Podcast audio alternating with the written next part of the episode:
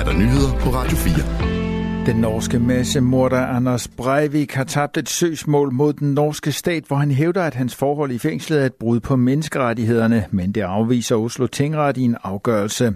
Ifølge avisen Aftenposten vil Breivik anke afgørelsen. Retssagen blev holdt i Ringerike fængslet, hvor Breivik afsoner i januar. Det er anden gang, at Breivik har sagsøgt staten med påstand om brud på menneskerettighederne.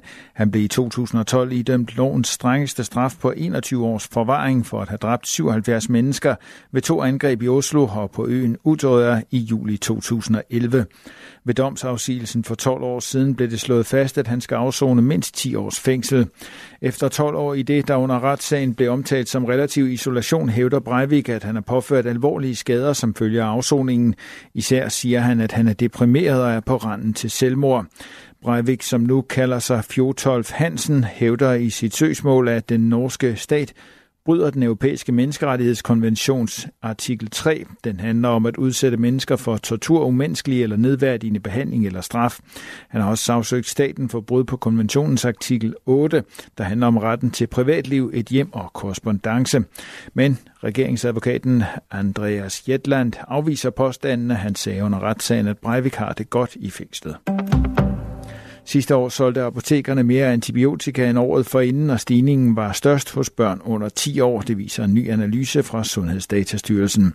Antallet af indløste recepter steg med 70 procent til knap 300 recepter per 1000 børn mellem 5 og 10 år. Den, største, den samme tendens ses for børn mellem 0 og 4 år. Her steg forbruget 34 procent til 507 recepter per 1000 børn i aldersgruppen. Stigningen i forbruget af antibiotika skyldes formentlig en stigning i infektioner fra gruppe A streptokokker, der kan give halsbetændelse. Især i slutningen af 2022 og begyndelsen af 2023 oversteg antallet af infektioner det normale for årstiden ifølge Statens Serum Institut. Der blev også indløst mere end dobbelt så mange recepter på antibiotika mod halsbetændelse til de yngste børn i 2023 sammenlignet med året før. Ifølge Statens Serum Institut kan stigningen skyldes en øget modtagelighed over for infektioner efter nedlukningerne under pandemien. Professor i mikrobiologi på SDU, Hans Jørgen Kolmos, deler den udlægning og siger, at der er oparbejdet et efterslæb ovenpå nedlukningerne. Jeg tror, det er en eftervirkning covid-19-pandemien, hvor vi jo, øh, samfundet var lukket ned, hvor daginstitutionerne var lukket, og hvor børnene derfor ikke blev udsat for den naturlige smitte med, med, med mikroorganismer herunder streptokokker, som forårsager halsbetændelse. Men det vender så tilbage, kan man sige, når man, øh, så, når man, når man øh, øh, øh lukker institutionerne op igen, som det jo skete øh, netop i øh, øh, efter 22 øh, og i hele 23, hvor vi har kørt på fuld plus. En dommer i New York har afvist tidligere præsident Donald Trumps anmodning om at få afvist en tiltale, der har at gøre med betaling af penge til pornoskuespilleren Stormy Daniels. Dermed er vejen banet for, at den første straffesag mod en tidligere amerikansk præsident kan gå i gang den 25. marts.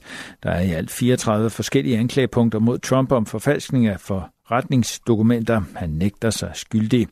Trumps tidligere advokat Michael Cohen har forklaret, at han betalte 130.000 dollar, omkring 905.000 kroner til Stormy Daniels, så hun ikke skulle afsløre detaljer om en affære, hun angiveligt havde med Trump i 2006. Cohen har sagt, at han fik pengene refunderet af Trump. Betalingen er i sig selv ikke ulovlig, men det kan bogføringen være. Anklagerne i sagen mener, at han fuskede med regnskabsbøgerne for at dække over betalingen. I 2018 erklærede Cohen sig skyldig i at have brudt loven om finansiering af valgkampe. Han blev idømt tre års fængsel.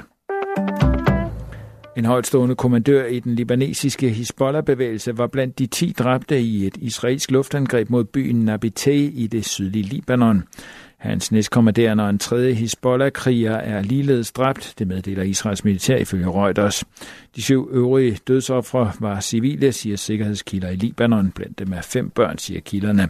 De civile tabstal er ikke umiddelbart bekræftet fra israelsk side. Det er de hidtil blodigste angreb i Libanon, siden konflikten i Mellemøsten begyndte den 7. oktober. De dræbte Hezbollah-medlemmer har været involveret i de kampe, der har fundet sted hen over grænsen mellem Israel og Libanon siden oktober, meddeler det israelske militær. Israels militær siger, at luftangrebene i Libanon kom som svar på, at en raket affyret fra det sydlige Libanon dræbte en israelsk soldat i det nordlige Israel. I aften og nat skyde diset stedvis toget regnhister her, men ud på natten kan det klare lidt op sydfra. Temperaturer mellem 5 og 10 grader. I morgen fredag er en overgang mulighed for lidt sol, især østpå.